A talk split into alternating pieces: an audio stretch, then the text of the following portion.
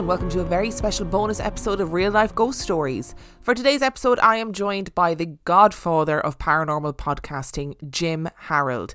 Having begun podcasting on the paranormal in 2005, Jim Harold is among a handful of pioneers of the medium. His programs have stood the test of time, and the Paranormal Podcast and Campfire remain among the most popular in the genre. Jim has developed a loyal following that spans the globe.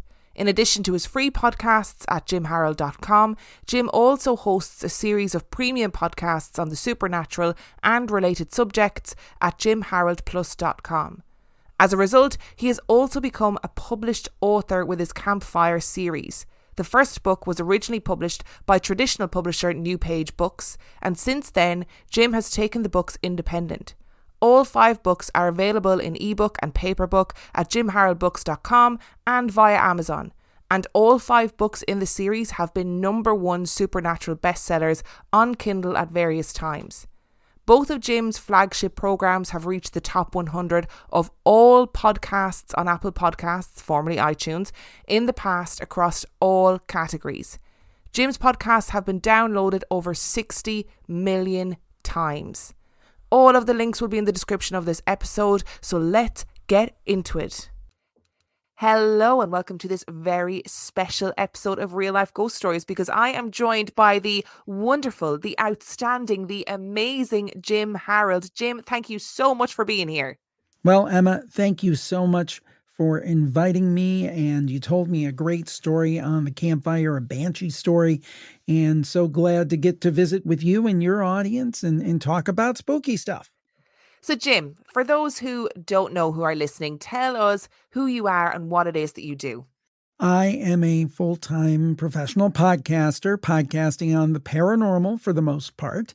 And I've been doing it since 2005. Probably my two most best known shows are Jim Harold's Campfire, which is true stories of the supernatural is submitted by listeners, and that's been around since 2009. And then the Paranormal Podcast, where I interview authors and experts about the paranormal. That one's been around since 2005. So I'm very blessed and very lucky to do this, and just still as fascinated today uh, as when I first started almost 18 years ago now it blows my mind that you've been doing this for 18 years like you you were the OG paranormal podcaster for sure and like going back to the very very beginning back to 2005 when you just started out with all of this what sparked your interest in the paranormal? Well uh really goes back to my childhood when i was a very little kid in elementary school there was this tv show called in search of with leonard nimoy here in america and syndicated and i watched it religiously every week. On my channel it was a different place i think in every market different time but it was sunday nights at seven o'clock. And uh, i never missed it and it introduced me to the idea of ghosts and cryptids and ufos and just plain old mysteries things like the bermuda triangle and ever since then, it's always been in my head. Plus, there's a couple of interesting, I think, family stories around the paranormal that we have. And uh, so in 2005, when I was looking to start podcasting, I said, well, I, I got to find a topic that I'm truly interested in. And I'm not going to add anything to politics. Music, you can't really do effectively on a, a podcast. Sports, I'm not going to add anything. I said, but the paranormal, there's not I think there were some, I will say. I don't I was not the first paranormal podcast. I do think I have the longest continuously running paranormal podcast. I think there were some people dabbling in it before me, but I think in terms of people still doing it today, I think I was first by just a few months. So I said, paranormal is the way I'm going to go. And Emma, I said, you know, I'm going to do this for six months. I'm going to have this all figured out and I'm going to have all the answers. And guess what? I've got more questions than I did when I started in the summer of 2005. I love that your interest was sparked by Sunday night TV show. And I'm sure there's lots of people listening who will remember that TV show and go, oh, I was also obsessed, you know? Mm-hmm. Was there a particular topic that was covered on that TV show that still lives rent free in your brain to this day? Well, one that comes to mind, I mentioned it, it, it, it I associate it with so much, uh, and I don't know that I'm quite as interested now. But the Bermuda Triangle, I'm always like, what is up with that? The one that I think has stuck with me the most, though, and is the one, Emma, if people say, well, what interests you the most? What, if you could only answer one part of the paranormal, what would it be? And to me, the answer is obvious the afterlife.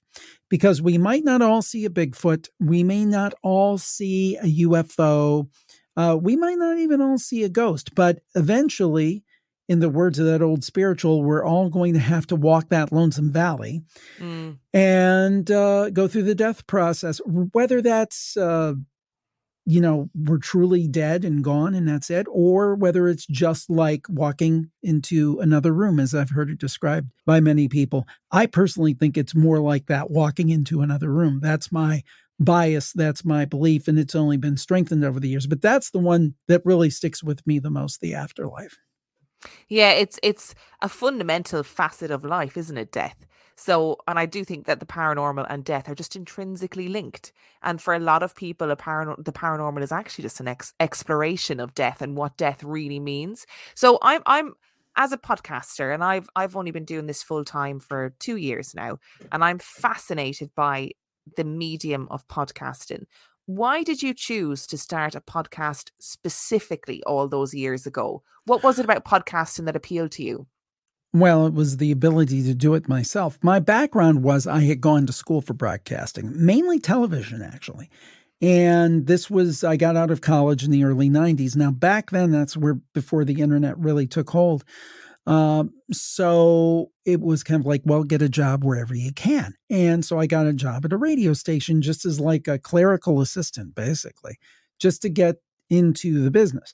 And then I made a left instead of a right and ended up on the advertising side. And, you know, 12 years later, I've got a wife, I've got two kids, I've got a mortgage it's not like I could quit my job and go to a small town in America and start all over and do radio or TV. But it almost frustrated me that I wasn't in front of the mic or in front of the camera because I always thought that I could pull it off. So I heard about this thing called podcasting. I was listening to uh, a tech podcaster still going strong today, one of the real OGs of podcasting, uh, Leo Laporte. And he was saying, Oh, people are doing this at home. And I'm like, and I'd listened to Leo and some other, um, you know, uh, people like Adam Curry and things who, you know, dyed in the wool, great podcasters. Like, I can't do that. And then I listened to some of the homemade ones and I'm like, but I can do that. and I started off with, um, I think, a $50 headset and a really crappy Windows computer and, uh, just dabbled uh, for a while, got really serious in 2008. Uh, and then as time went on, it just seemed to take hold. But it appealed to me because I could do it. And honestly, Emma, I don't know if it was like this for you, but at first, when I did it, I didn't even think of the possibility of making money. Yeah, I thought it was yeah. just a neat hobby. I thought, oh, how am I going to explain to my wife this $20 that's coming out of our account every month? Yeah. That's kind of what I looked at. The idea that this could actually turn into a full time job is flabbergasting to me. And I've been full time, gosh, what will it be now? It will be 11 years in June. And I'm still amazed uh, by that and very grateful for it. But um, the show seemed to catch on, and uh, again, I'm I'm very blessed to have that opportunity. So I've got a, I've kind of got a big question for you now, which is links to your previous answer. Why do you think that Campfire and Paranormal Podcast have stood the test of time and remained so incredibly popular? Because podcasts come and go, and trends come and go for sure, but you've remained steady. Why is that? I think you just said the answer remaining steady, remaining consistent. And I've had shows that I have started and then I've ended because they didn't do as well. Actually, restarting a true crime show. Our, our true crime show came out in 2011, which was before the big true crime craze. Yeah. But I made it into my premium club, which is a huge mistake, probably my biggest mistake during the the podcasting time that I've done. And who knows where that would have been had I started as a free podcast. So that was a mistake on my part. The point is, I'm not successful with everything I do, but those two shows, um, I think it's number one is just consistency. It's always there. And, you know, a lot of times people want to change everything. And I think that part of the appeal of those shows, they don't change. uh, and their audience knows what they're going to get when they tune in. Now, it's not for everybody, and some people say, "Oh, this is not, you know, uh, not for me." Uh, but the people who it resonates with, they know, you know, they can tune in, uh, and and I kind of liken it, um, you know, in America we have a show, uh, a game show called The Price Is Right, mm-hmm. and it was like um, for people my age and and younger um, it was kind of a cultural touchstone. Everything else in life would be changing, but you knew you could tune in every day at 11 o'clock and see the, the, the host, Bob Barker is his name. And he's still alive. He's 99 years old, not hosting anymore. But for decades, for probably about 40 years, you could tune in and he would be there every day. And it was just like he became your friend Bob.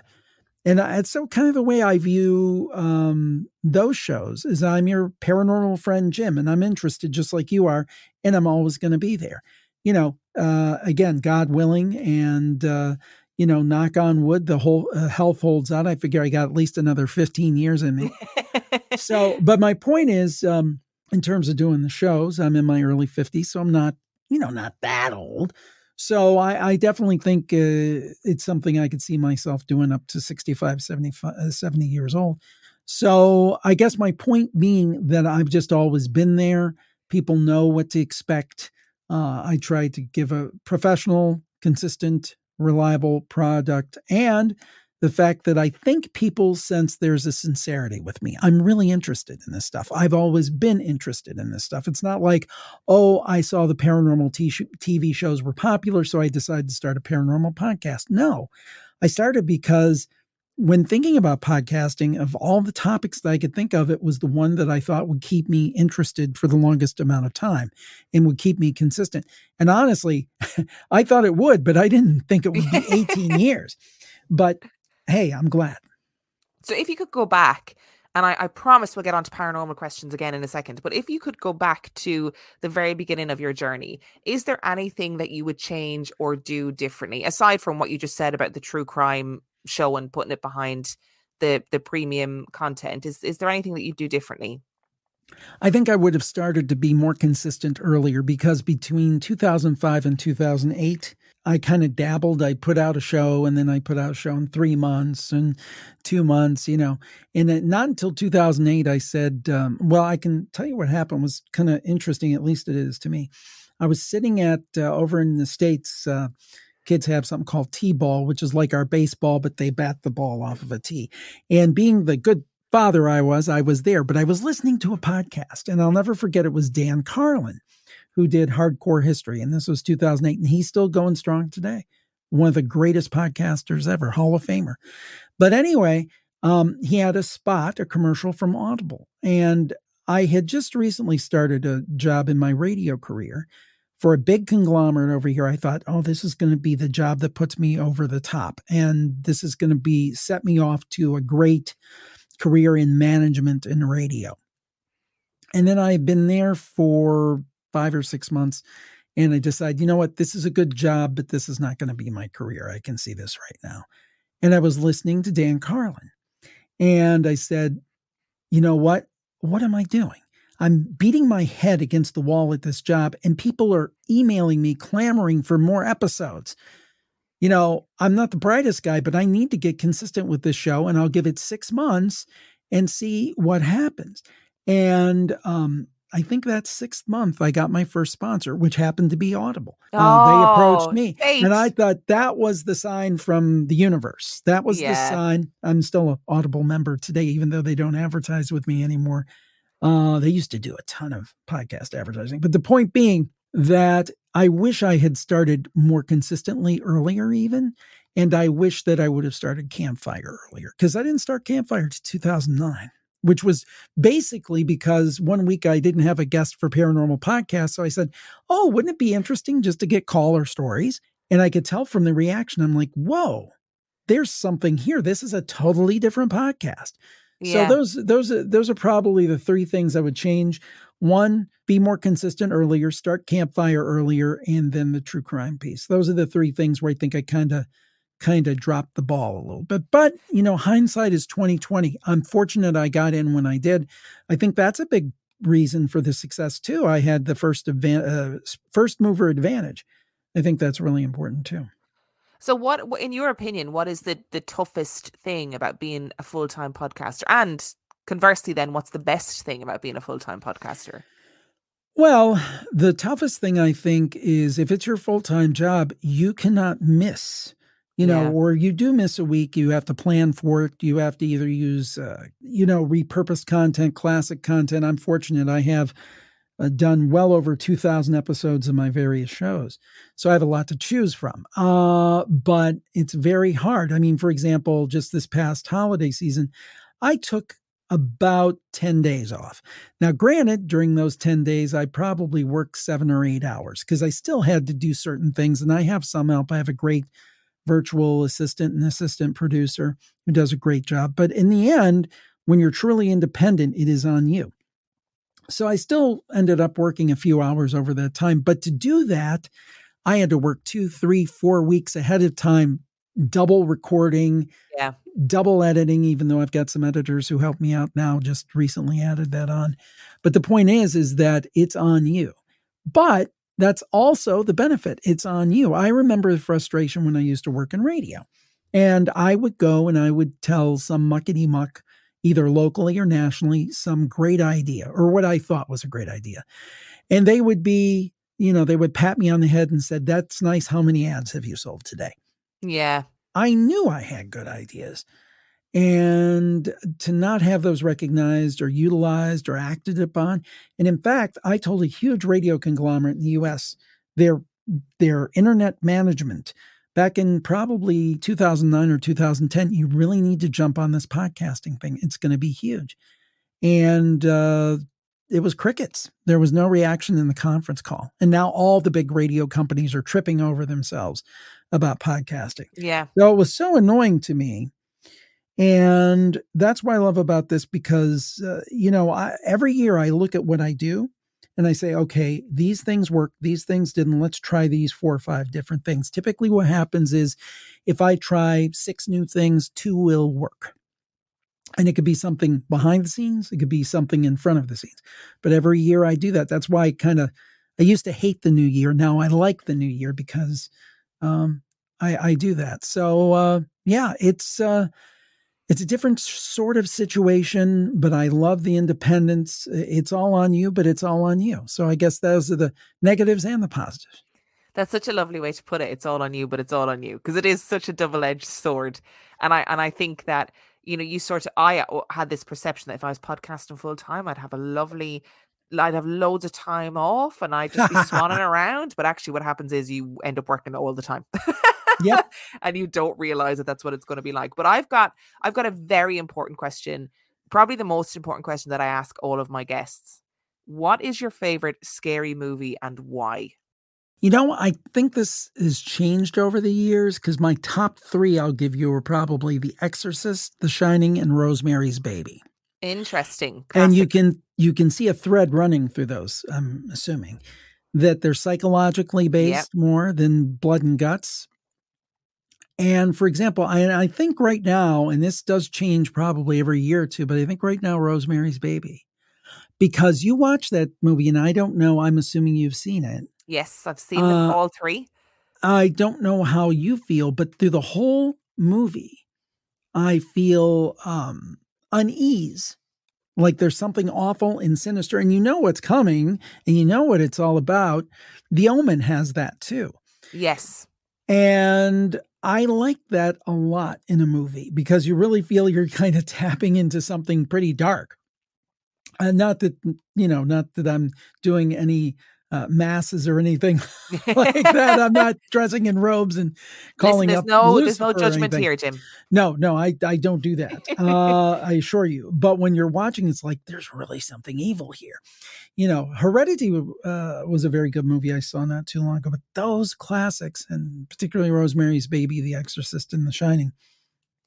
An honorable I, mention to The Omen. Those are those are probably my top ones. Interestingly, I, I've watched kind of all of those films recently, and Rosemary's Baby and The Shining were films that I saw for the first time recently. Mm-hmm. Um, didn't I didn't see them when I was kids, but The Exorcist I saw when I was a kid, and it absolutely traumatized me. Especially being Irish Catholic, I was like, oh no, this is this is the only thing that's going to happen to me now after I've seen this film. Um, but Rosemary's Baby in particular, I loved it because it was like exactly as you said there was just this sense of dread the entire way through and i knew kind of bits and pieces about the film but i didn't know the story whereas right. the shining i knew i knew exactly what was going right. to happen i pretty much had seen the whole film because of pop culture um but rosemary's baby blew my mind i thought it was absolutely outstanding because i felt it the whole way through it was just a stunning piece of cinema it was great and the interesting thing about both The Omen and Rosemary's Baby is that in some ways they were considered cursed films. Yes. Because weird things happened to people in both of those movies. Uh, and uh, in, up and including people dying. Yes. So I encourage if anybody is a bit of a film buff, look that up because that makes you think, "Ooh, maybe they really were tapping into something sinister there, uh, totally accidentally." Uh, there was but, definitely stuff that happened on the set of The Exorcist as well, like strange fires, and there was there was mm-hmm. a lot of weird stuff yep. that surrounded The Exorcist too. Yeah, so it, it does it does give one pause, but great movies, great movies, and really, I mean, uh, you know just just uh, just fantastic movies and and to me that's scarier than something like saw or something like yes, that because those kind of movies you know it's special effects i mean it's gory it's like kind of thing but you know it's special effects these kind of movies make you wonder ooh you know knowing that history you know what did they tap into so you've done this now for almost 18 years. 18 years of telling ghost stories and listening to ghost stories. Is there a particular story that you have heard in that 18 years that has stuck with you and really truly scared you? Well, I got to tell you, it's not a traditional ghost story, but the one that stuck with me and made the greatest impression, and I've told this probably, I guess I've told this story at least a couple hundred times. In fact, I feel badly. The storyteller, I've told it so many times. I, but I, I will share it. It's uh, about the Roadhouse Saloon, and it's really like something out of the Twilight Zone. Uh, and I felt so strongly about it that in 2019, pre-pandemic, I went. Uh, I live in the American state of Ohio in the Midwest. I went up north, uh, probably about three hours and met the storyteller and we did a video segment with her which is on my youtube channel and uh, had her do a longer form version of the story. And the thing is is that very respected professional and a very respected profession retired now i believe. But honestly i felt more convinced of the story than ever and i believe her more than ever. I say that because it is just so incredible. So anyway what happened was is that, and her name is Ti. Uh, she lives in the American state of Michigan, but um, was up in Wisconsin, and uh, which is even more kind of northwest uh, to Michigan. I don't know if I've got my uh, geography quite right, but it's west of Michigan, so it's one state over. She was visiting a um, kind of like a campground or something she went to every year, I guess, her and her family. And her and a male friend went about an hour away to see a band play. And it was in a rural area as well. And they watched the whole band. Now, here in the States, bars usually close at two o'clock. And most of the time, uh, it's illegal uh, to have them open any later. There's very specific laws about that. So, anyway, they stayed till two and they actually stayed a little bit longer talking to the band because they were musicians and they were kind of kind of uh, chewing uh, chewing the fat, as they say. So anyway, um, they start to head back to the campground. They're about an hour away. They're in a very rural area, very dark, two lane roads, that kind of thing. And Ti says to Bob, her friend, "I've got to go to the restroom." And uh, Bob says, "Well, maybe you can pull up a tree somewhere because there isn't anything out here." And she said, "No, just drive fast." So they go a little way on and they see uh, at this crossroads a bar that is open, which doesn't make a lot of sense because they are all supposed to legally be closed. But they say, hey, they're open, so let's go in. So it's full of parking, uh, full of cars in the parking lot. The neon's on. You can hear the music playing. They pull up, they go in. Bob goes to the bar to get a soft drink or something. T.I. goes to the restroom. They come back. And Bob mentions, Oh, I'm glad we're here because see that painting up on the wall there, that mural, it's like an old West scene with cowboys and in a saloon. And I've always heard about this, but I've never seen it. And uh, he said, I've heard about it. I've always wanted to see. And I'm so glad we stopped. This turned out to be pretty cool. And he noticed, they noticed that the people in there were kind of like spaced out a little bit, kind of like smiling with kind of blank stares, those kind of things. They just, some seemed a little off. So anyway, in the corner, they had this beautiful Wurlitzer jukebox, kind of a bubbler jukebox with vinyl on it, records, which, you know, at the time of this, I think this must have been the 90s, I'm guessing. You didn't see anymore. By that time, everything had gone over to CDs, and now it's coming back the other way. But um, somebody played Chubby Checker's Let's Twist again. And the guy walked up to T.I., smiled, had a mouthful of rotten teeth, and asked her to dance. And T.I. says, No, no, I, I, I don't want to dance. And she held up, she uses a cane. And she showed him the cane. And uh, she said she was really glad she had that cane that night to kind of beg off of dancing. So, anyway, uh, they're looking around and they notice that the people in the bar look like the people in the mural. Like there's a guy sitting over here, he's in the mural. There's a couple of guys playing pool, billiards.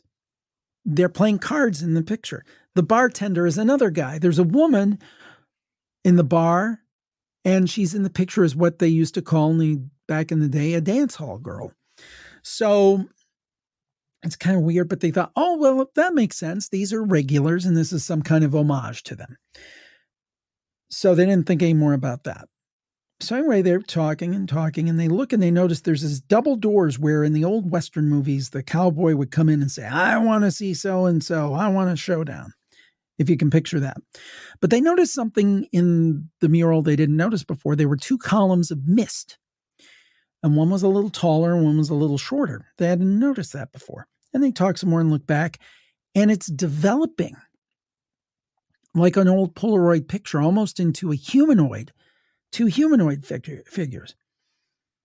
And I look a little more, and one seems to be a man and one seems to be a woman. And the one that looks like it's a woman has curly hair and boots, and T.I. has curly hair and boots. But it really hit home when they saw the cane. and then they said, let's get out of here. They get up to go out. The people are kind of motioning back, blankly smiling, like, come back, come back. They close the door Everything goes pitch black dark and silent, like it was never open. They look, there's one car in the parking lot, their car.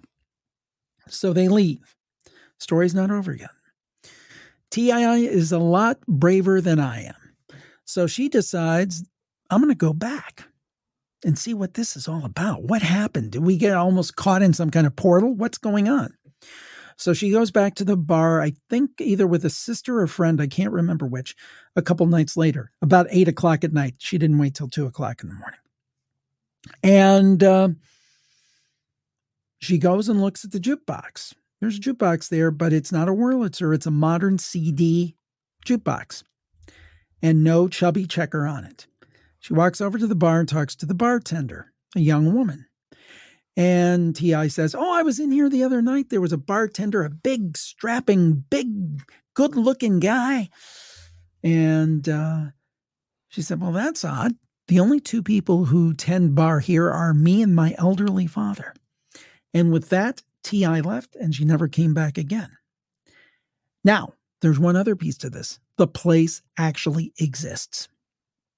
I have pictures, and they're in that video on my YouTube channel um, Chad Lewis, the great researcher and author of uh, cryptids and those sorts of things, who's from that part of the country, went and took pictures of it. Now, I know as of 2019 it was open. I don't know what the status is now. I tried to call them, tried to get in contact with the management and the owners. Nobody called me back but the place does exist.